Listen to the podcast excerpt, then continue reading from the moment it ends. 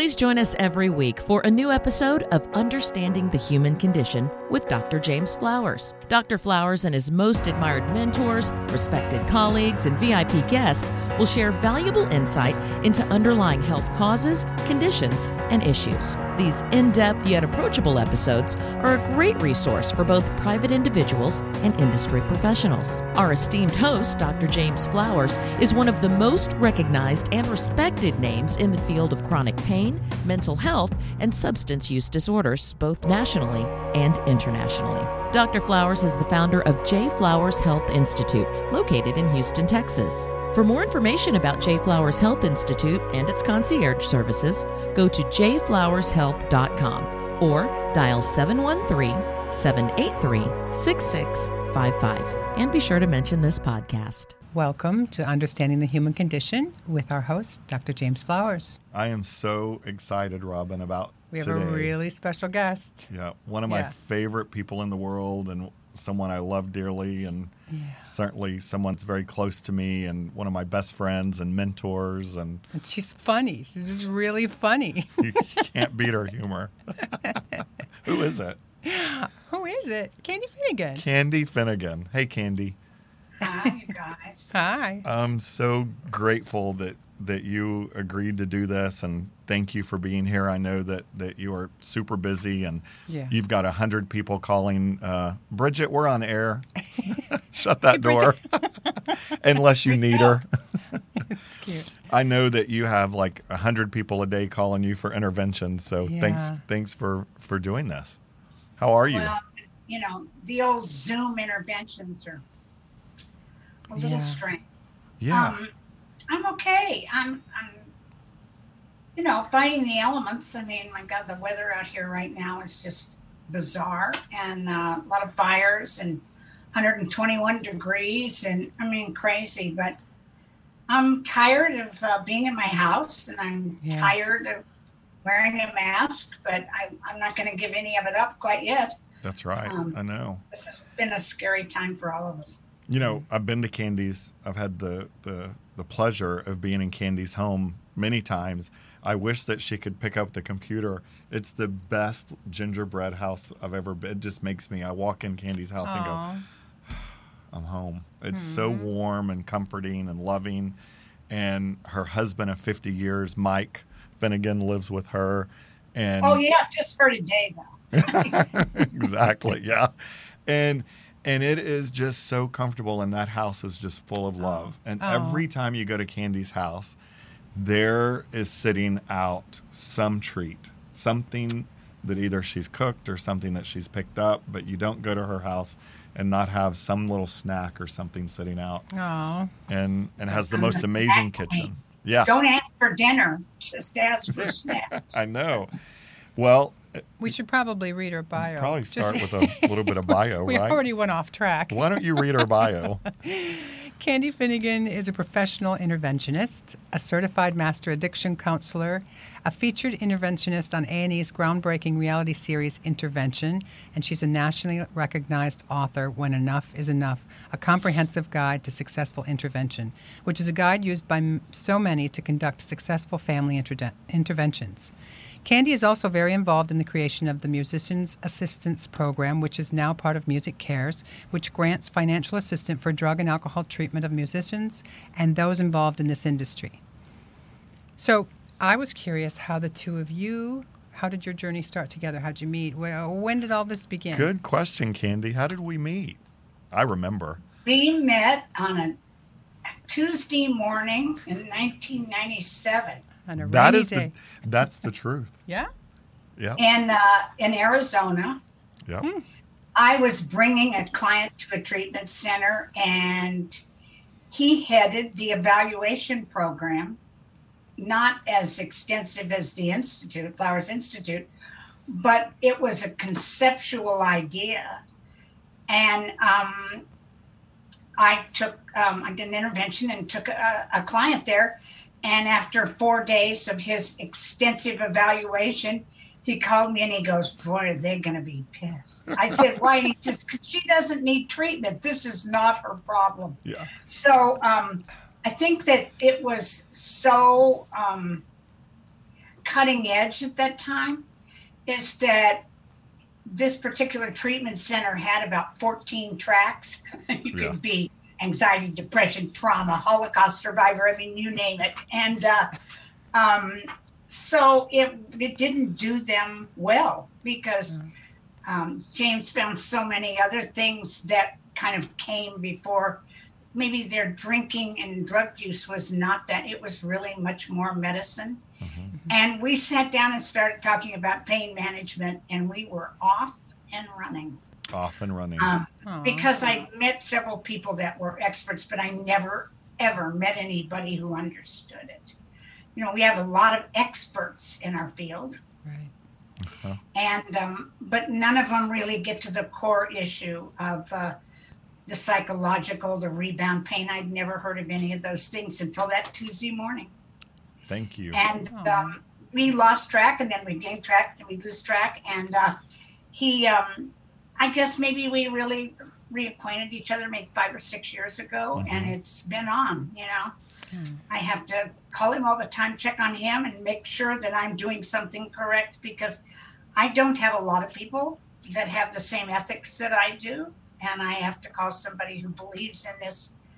I guess in this in this industry as much as I do, and is long term. And uh, I, you know, I call him with gossip, and I call him with hearsay, and I call him with because I just it's in the last couple of years it's been really difficult for me because um, treatment isn't what it used to be yeah. and uh, when I got involved and uh, 31 years ago. So I I'm always sad and I always call him up and go, Is this really happening? And he goes, Yep.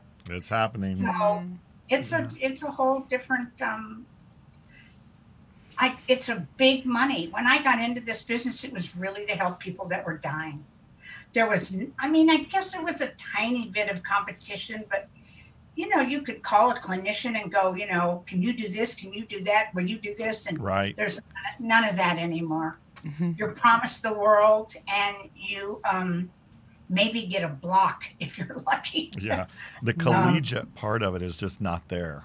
Um, it's it's missing these days. Hmm. And Um, and I, I just have to trust people who believe the same way I do. And of course, um, Dr. Flowers has Cypress uh, Lakes Lodge, and he has Kema, which are both stellar.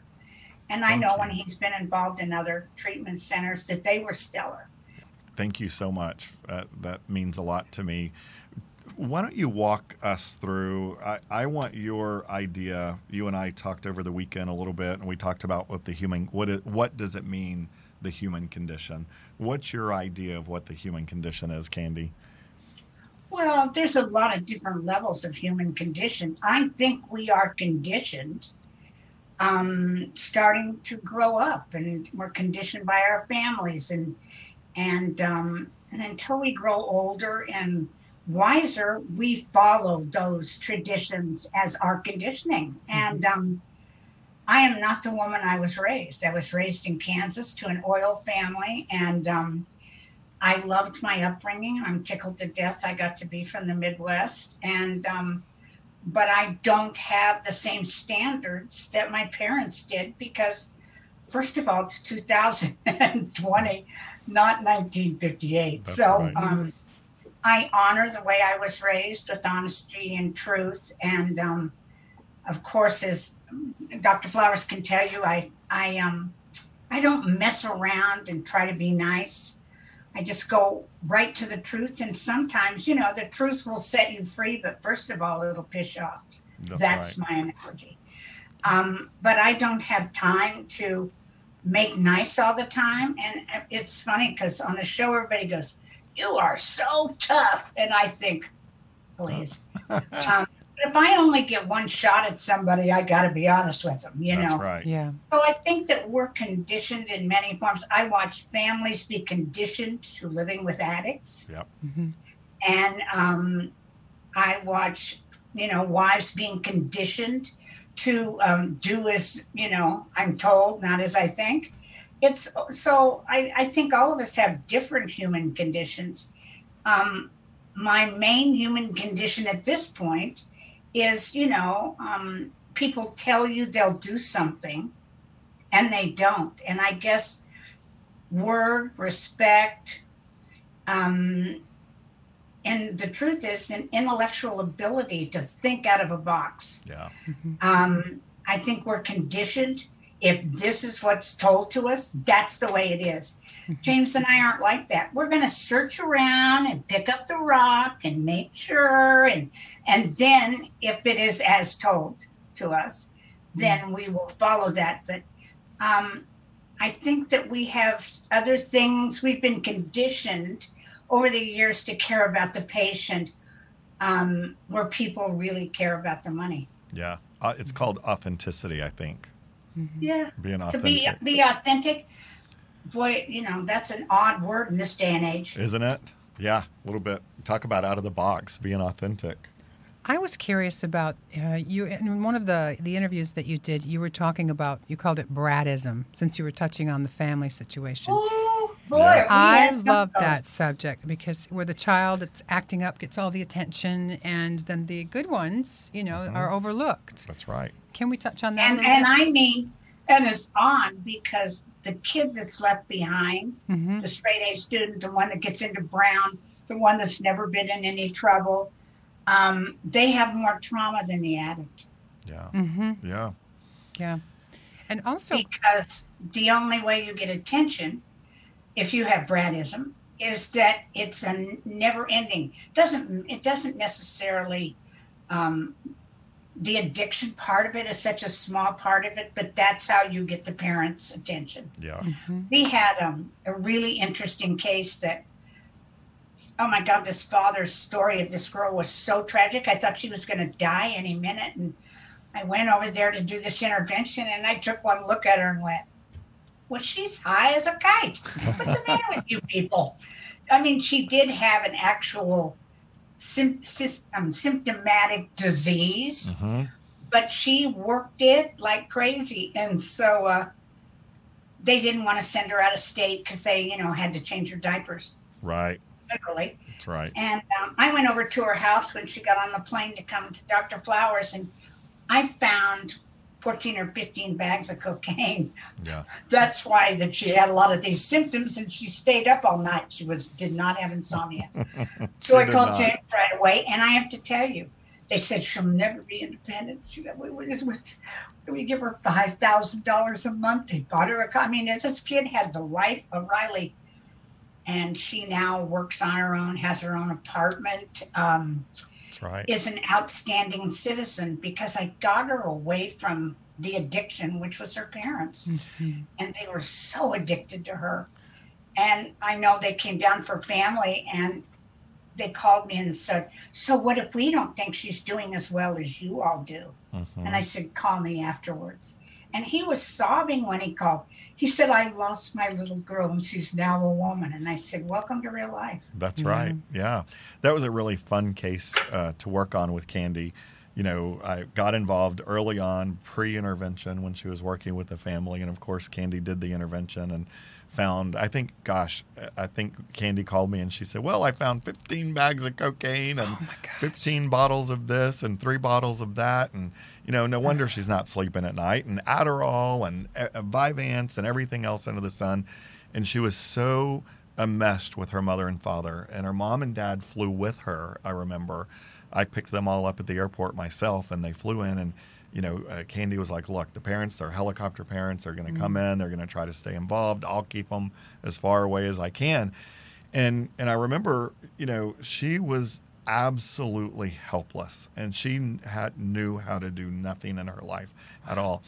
About 85 Well, except for store drugs That's right. behind the 7 Eleven. Yeah, lived in Beverly Hills, but bought drugs at 7 Eleven. And about 85 days into treatment, she was sitting, doing fantastic. And, and, her, and her mom said, You know, we'd like to have her on a budget. We really, you know, help her establish this budget. And we said, We're working with her, and that's absolutely part of it before she discharges and what have you. And her primary therapist eventually sat down with her and uh, and she said, So it's Friday afternoon, and what I want you to do over the weekend is think about your budget. What do you expect your mom and dad, and what do you think that you need to budget to live your life on a, Mm-hmm. on a monthly basis. And, and let's talk about it on Monday morning. So she was so excited to go do her budget and she came hopping in on Monday morning and she said, I have my budget and I'm ready. And the therapist sat there and, you know, I really wish Candy had been sitting there. And and the therapist was sitting there and she said, I'm so proud of you for putting your budget together. What is it? How much do you think that you need a month to live? And this girl was uh, 21 years old, I believe. And uh, she said, um, I, I think I need 50,000 a month to, to live on. And the therapist said, Sign me up." Do you mean a year? And she said, No, no, I was thinking 50,000 a month. Is that, you think that's reasonable? and she said, Let's call your mom and see what she thinks about that. And, and and they reduced it to she when she left eventually They she had her, she got a job they negotiated she had a job she's working she's doing fantastic. Her her parents are giving her 2500 a month now and, and And 2000 I'm, I'm sure by now it's down. It's probably zero. um, because they bought him bought her a house and yeah. five cars and so you know. but you you talk about human conditioning. yeah. Now that child had been conditioned to be sick. Yeah. And here's what happened. She went through three big, huge hospitals here that are teaching hospitals, universities. They couldn't find anything wrong with her, right nothing technically. No. And so they kind of just dreamed up this irritable bowel syndrome It, it was yeah. I and um, I this is the second person that I've had this you know happen to that they kept this child sick, Mhm. and it's the exact same diagnosis but different different hospitals.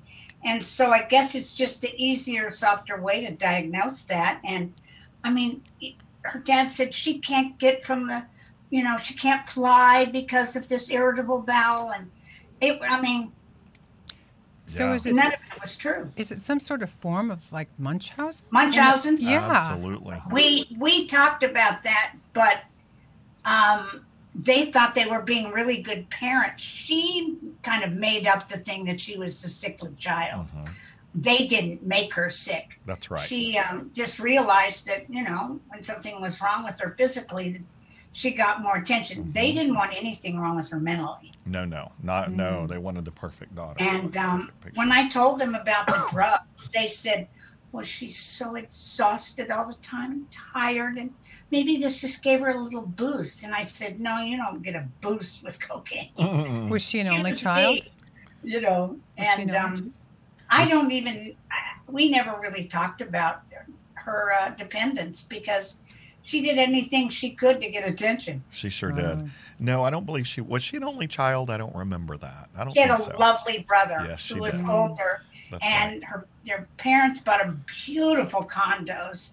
And they were on time i mean he was on the third floor and she was on the second. But he spent his whole existence um, trying to take care of her too and reporting back. And it was exhausting. She had a sober companion with her for i don't know what was it three or four weeks before we did the intervention? That's right. And they were getting paid really well and they never and i said did you go through all their drawers and she, we don't go through people's drawers and i said i'll be right over i'll be right do. there i, i, go through the Yeah. top drawer i go through all the drawers so Uh, you know uh, where to look That's yeah right. i mean it's Yeah. just like and i thought you know this is highway robbery yeah absolutely but she had certainly been conditioned yes to- she has Wow. accelerate this Mhm. and not get well because what was she going to do when she got well? If she had not been with, with Dr. Flowers and away from these parents, Uh-huh. she would be exactly where she was five Yeah. years ago. that's right And that's got to be quite the tightrope to get them away from their child. I mean, how does that? How do you? How do you tiptoe around that? How do you? well you don't tiptoe around it you, you absolutely No, you just say. boundary. Yeah. yeah if i'm going to work with They've your got to, I, I- I'm a big believer of, uh, at least with um, emotional and mental illness and with dependence, um, no matter what it is, you know, um, any type of an addiction, you can't be where you are that. I'm a big believer you've got to get out of town. Well, oh no, we don't want him to go away. And I said, I don't care what you want yeah. you know, you've been doing this long enough and haven't been successful. It's time to grow up. hmm It's either that or you've just heard your eulogy. That's the end talk that I give at an intervention. Grow up or you're going to have to love them to death. And I mean, it's like this one woman that I did talk about human conditioning. And she said, You're not taking him away. If he's going to die, he's going to die in his own bedroom in my house. Yeah. Absolutely. And I said, Well, it won't take long. Mm-mm.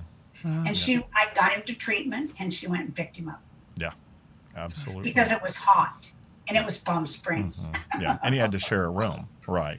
Yeah. Uh, oh yeah. Oh, yeah. Oh yeah. Exactly. Two other people. Yeah. You I- know, I had the pleasure of, of uh, going to Candy's uh, childhood home last year and in Kansas. And it was an amazing trip. And Candy invited me to speak with her um, uh, at a, at a was it a federal Criminal judge? defense attorneys and judges in Yeah. the Midwest. it was amazing and going back and driving through uh, the city and seeing where candy grew up and what was that experience like i mean candy grew up as she said in an oil family and grew up with the cessna family and all of this and what was that like Um, for you yeah Boeing, Beech, Cessna, and Lear. that's right exactly capital of the world. Um, well, I've always gone back. I, I don't go back as often since uh, I, my parents have died, but um, my, I, you know, as you well know, you met Toad. I mean, I'm still really close friends with people that I grew up with, and um, my my mother didn't understand alcoholism at all. She said she never knew one, but her brother died of cirrhosis. hmm So yeah so I promised her that I would not ever speak at a 12 step convention or I, I did launch my book there in a Mhm. darling little uh, bookstore. Um, I went back home because it just no one was as shocked as my hometown that I wrote a book. I could barely get to school. Um, I went to a girls' Catholic convent school, by the way. i heard so- some stories about that when also i'll have to tell one day yeah but um, I was very close with Mother Superior. Um, so it's that type of situation is that I think James was comfortable there because you you sit down at a table of friends, you know, and they aren't strangers, yeah and um, um, amazing people showed up from different parts of, of Kansas to to I guess watch me perform. I don't know. Absolutely, they, they did. We walked. We walked into this huge ballroom. By the way, where Candy had her wedding reception Yes, And and, my godfather owned this uh, 50, hotel. 50 years earlier. And it was this amazing, beautiful ballroom full of judges and attorneys. And, you know, we all know that Candy's on television all the time, but, you know, she walks into this ballroom and everybody turns around and these judges just ran up to her.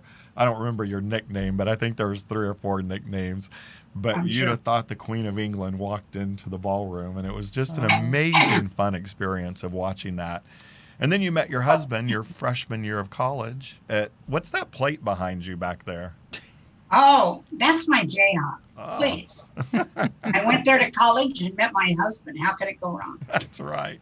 Um, and the two pictures on either side are pictures that uh, Christopher O'Shea and, and Felicia sent me of an artist in New Orleans that's a hawker too. So once you're a Jayhawker, you're dead. That's right. Uh, yeah. Um, but you know, it's like I they my hometown doesn't know candy alcoholic, or because I was always on my best behavior when I went home, and um, my parents had no idea.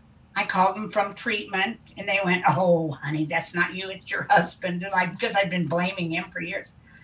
Um, so I really honored and respected um, my mother's wishes. And so when I got asked to speak at this, um, I just thought, you know, I would love to come and share my story. I didn't go into great detail like I usually do because um, my family was very prominent. And uh, so I wasn't going to start, you know, telling them how ignorant they were about alcoholism and addiction. But, um, you know, Kansas is backwards. It's in the right square in the middle of the United States, and there's one treatment center. I guess they're opening another one in December. And everybody goes there, not once, not twice, but four or five times. And and it's it's not very good treatment. And um They don't do any follow up with 12 step or anything. They just send you home, pat you on the fanny. And um, so I didn't want to go and bash this. I always said if I had a lot of money, I'd buy a farm and put all these people to work, you know. Right. Yeah. And these little addicts come and grow food and act like a human. Um, so I um I I loved going home. I love going home still. But um it's a very different place than where I am at now. Yeah. Um Yeah. You know, know. and and and you went to college and you met your husband and your husband became a, a, a famous musician and uh, you didn't really travel around the world with him. You stayed at home Oh. raising your children. well, I didn't have kids for eight years, but you know what? Here's my analogy. If he would have been a brain surgeon, I wouldn't have gone to work with him. There you go. Mhm. Right? I don't want to sit in a concert hall and hear the same thing over and over and over again. I love music, but I married a man that was going to be an attorney and play for the Celtics. So somewhere it went wrong, you know. Exactly. I, I thought he'd outgrow it. Um, so it, it um, I, I just really didn't enjoy the lifestyle, you know. And so I moved from Wichita, Kansas to Marin County above San Francisco in February of 70. Oh, I didn't wow. know my astrological sign. I'd been married six weeks. People were twirling and making, you know, dresses out of their bedspreads. I thought it was the most bizarre place I've ever been. Of course. The county smelled like patchouli. Patchouli is a real trigger for me. Um, and all I'd done is smoke really bad weed that had no THC in it. That was actually rope. Oh no. So I had a lot of things to learn, but um, I was never comfortable there. So it was like torture for me. I when we got married, I had no idea we were moving. By the way, yeah. I doubt I'd have married him. I always say. Um, but you know, being married to somebody who loves their work and is good and highly respected is, is a real joy. And I have to tell you, such a wonderful relationship with my kids because he was gone from April to October every year on tour. Yeah. And so um, I was lucky enough to be a stay at home mom. And uh, so, you know, it all worked out as it was supposed to. Um, but no, I'm, we, my, my husband played with Crosby, Stills, and Nash for almost 30 years. And when they were courting him to, to come and play, we went to the Forum, which is a huge place here. And everybody in the place knew this song that they were singing. I've never, it was like, teach the children. I mean, said I said, is there like a bouncing ball or something that's going up that everybody knows the words? I, you know, So you you weren't a Sharon Osbourne. oh no. no, I worked for them for five minutes. Thank you very much. um, uh, you know, um, I it's I love the man, not the job. So it was right. it became very easy. But I have wonderful friends in this business, and uh, because Mike was actively involved in recovery after I got sober, he got sober, and as the old story goes, if he can get sober, anybody can. So That's right. so and he started mapping music care. So you know, I got involved in in helping other people, and that's what kept me sober. Yeah, giving back. Absolutely. What what was it in your passion of recovery that brought you to being an interventionist and and to the success that you have? And I know you don't look at being an interventionist as success, but clearly your life, you've had your own successes in television and books and and, and intervention and, and people all over the country in the recovery field look up to you. You and Either I that or the or the loaded ones. Right, that's true. How many times have you heard somebody go, "I watched you. I was so loaded." Well, I was just going to say, Candy and I have been in many airports all over the United States together, and you can't walk through an airport without somebody running up and grabbing her or or, or screaming at her. Yeah. And, and, and saying, we were in um, Ohio together. We were in Ohio and we ate at a hot dog stand, a hot dog cafe. And the waitress that was waiting our on our serving us came over and this waitress had huge tears in her eye. Not kidding. And I was like, "Honey, what's wrong? And she looked at Candy and she said, You saved my life. Oh, And Candy said, Excuse me? Uh, I don't remember that.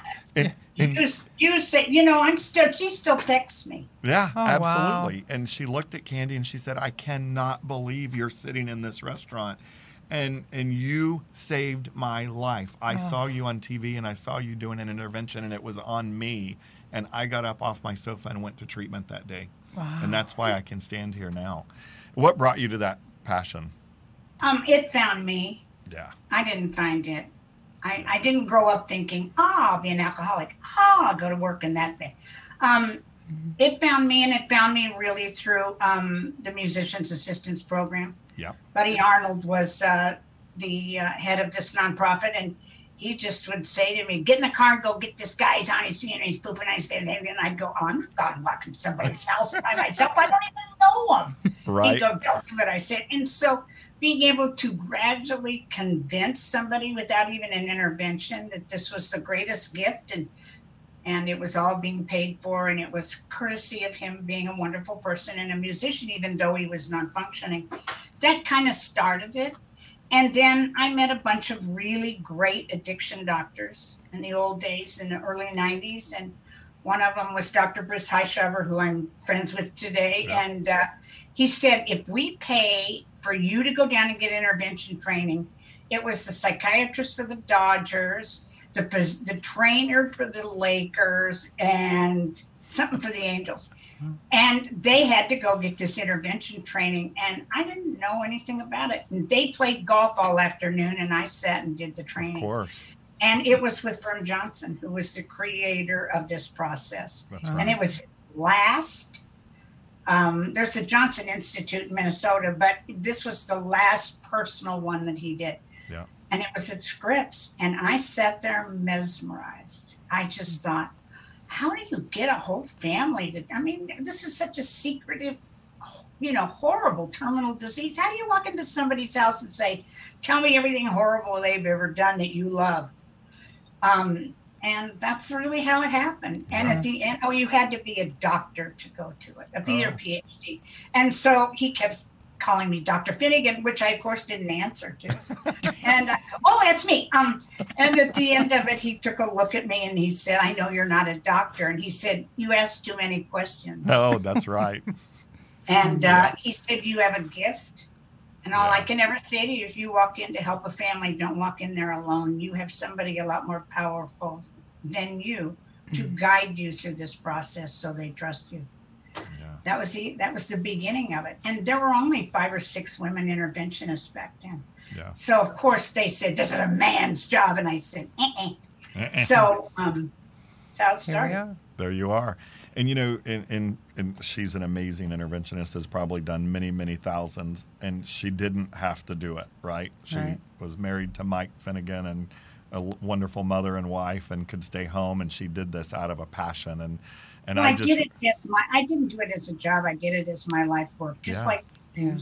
That's how we became so close is that um, it's wonderful to be able to say to people i'll do anything i can to help you Yeah, i'll go hell and back with you but i'm not going to hell with you that's right. and i'm not going to let these people go with you either That's Mhm. right. so On a, it's it's very different than it used to be yeah, it sure is. God, we could keep going for hours. yes On a- forever I know because I can't wait to come out and see you. On a closing note, w- give the audience your best advice on. You have two amazing children, Bridget and Kelly is a, an amazing musician and and following his father's footsteps, which is so cool. How do you attribute your your your uh, or I'm sorry, what would you what advice would you give to people out in the world uh, raising the two children that you've raised and being married to Mike for 50 plus years? um the family comes first. I mean it's like my kids as my kids were always aware they weren't aware that we when we were drunks because my son was three my daughter was six and a half but it was norm to them. And then when i got sober they were so upset because i was going to meetings and i wouldn't sit on the floor and color with them for four or five days. Um, so it's that type of situation where I was honest with my children about what they needed to know, not what they wanted to know. I had a 12 step meeting for women and children in my house for 11 so my kids could be around it. There were 12 kids that came pretty actively for about five and a half years. And out of those, eight of them are now in recovery themselves. I just wanted to plant the seed. Um, trust, respect, and family. I mean, it's like I, uh, no matter what, my kids came first. Yeah. Yeah. There have been situations now where I'd had to go, wait a minute, I've got to go do this and then I'll be right back. but um, um, I'm not friends with my kids. I'm their mother. Yeah. And it's the highest level of uh, of an honor that I could have. I, you know, my daughter, when she's, she, are you my best friend? And I go, no, I'm not. I'm not going to go in.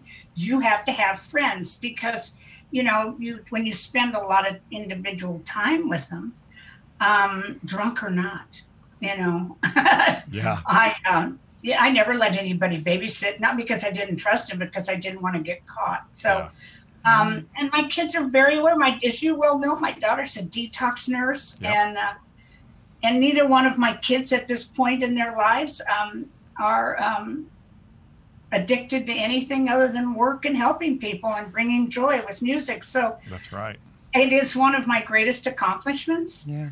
but they are the people they are because I let them fly. I let them soar. I am. Um, when they were 18, I said, "Get the hell out of Los Angeles." I mean, you know, being raised in a rock and roll world is not reality. No. Right. And um, they both. My son went to Vermont Academy uh, to private boarding school because I wasn't going to have him end up uh, getting into trouble because that's what that's what these little kind of rich kids did. They're the worst. The brat And you Brad went to and you went to Beverly Hills High School and you didn't want him to walk through your footsteps, right? Well, I went there as a drug and alcohol counselor, so I Yeah. got very aware. I had a sober lunch program there for eight years, Yeah. very aware of what they were doing behind their parents' back, Mm. and I wasn't going to have it. Yeah. wasn't, I wasn't going to have wasn't going to have them have to fall prey to the environment instead of uh, being able to be their own best person. Bridget went to KU, and uh, she went to away, and of course she thought it was insane. She goes, "Why aren't these people leave, locking their doors? I mean, they leave their keys in their car." I said, "You get used to it." That's right. Exactly. Because Welcome that's home. Not what we grew up here. Shut the gate, lock the door. You know. Exactly. Um, I've the family comes first, as you well know, because you're part of my family. So Aw. Candy, I love you so much. We have to you, unfortunately go, but you are amazing. I wish I could give you a big proud of. I'm so proud of everything you've accomplished, and we are full circle. We started doing an evaluation program, and And now we we, have the Flowers Institute, the J Flowers Institute, and it's getting bigger and better. And I hope in the next couple of years we'll be able to have a treatment or a wellness center where we can treat all these wonderful people that you're. We'll build. Uh. I see that build happening. something that's long and lasting, um, so that we can treat the whole person. just like you. Absolutely. Thank you. Thank you, Candy. Yeah, thank you so much. Mm, I love you. And love you. can Thank reach you, us. Robin. Oh, Candy, You're one great. final question. How Yeah. do people Reach- give us your website? Oh, it's no wait, you it's candyfinnigan.com. that was easy. Yeah. It's F I N N I G A N. Yeah. And um, or at uh, Candy at Intervention. Um, Finnigan's Finnigan's Intervention. It kind of sounds like Gilligan's Island. Um, at finnigansintervention.com. Either one of those. My website is candyfinnigan.com. Perfect. And our website is jflowershealth.com. So Yeah. go to both of those websites and find both of us. And Candy, I'll tell you, will pick up the phone at, well, she'll pick up the phone at two o'clock in the morning because she hasn't gone to bed yet. Um, Wow. But she'll I'm the pick up wife the of phone. A night owl. She's the Oh, wife yeah. of a, a rock star, so she'll go to she'll answer the phone at day and night though. And and thank you for your passion. Thanks for your love and friendship Thank to me. And I'll talk to you and hopefully see you in California soon. thanks you guys and good luck with this you know Bye. this is really important for people to hear because this is how we're communicating now social media Mm-hmm. and you know there's a million podcasts but there aren't a million j flowers No. That's right. Oh, Thank you so much. thank you. Have a great week. bye Bye. Love you. Bye.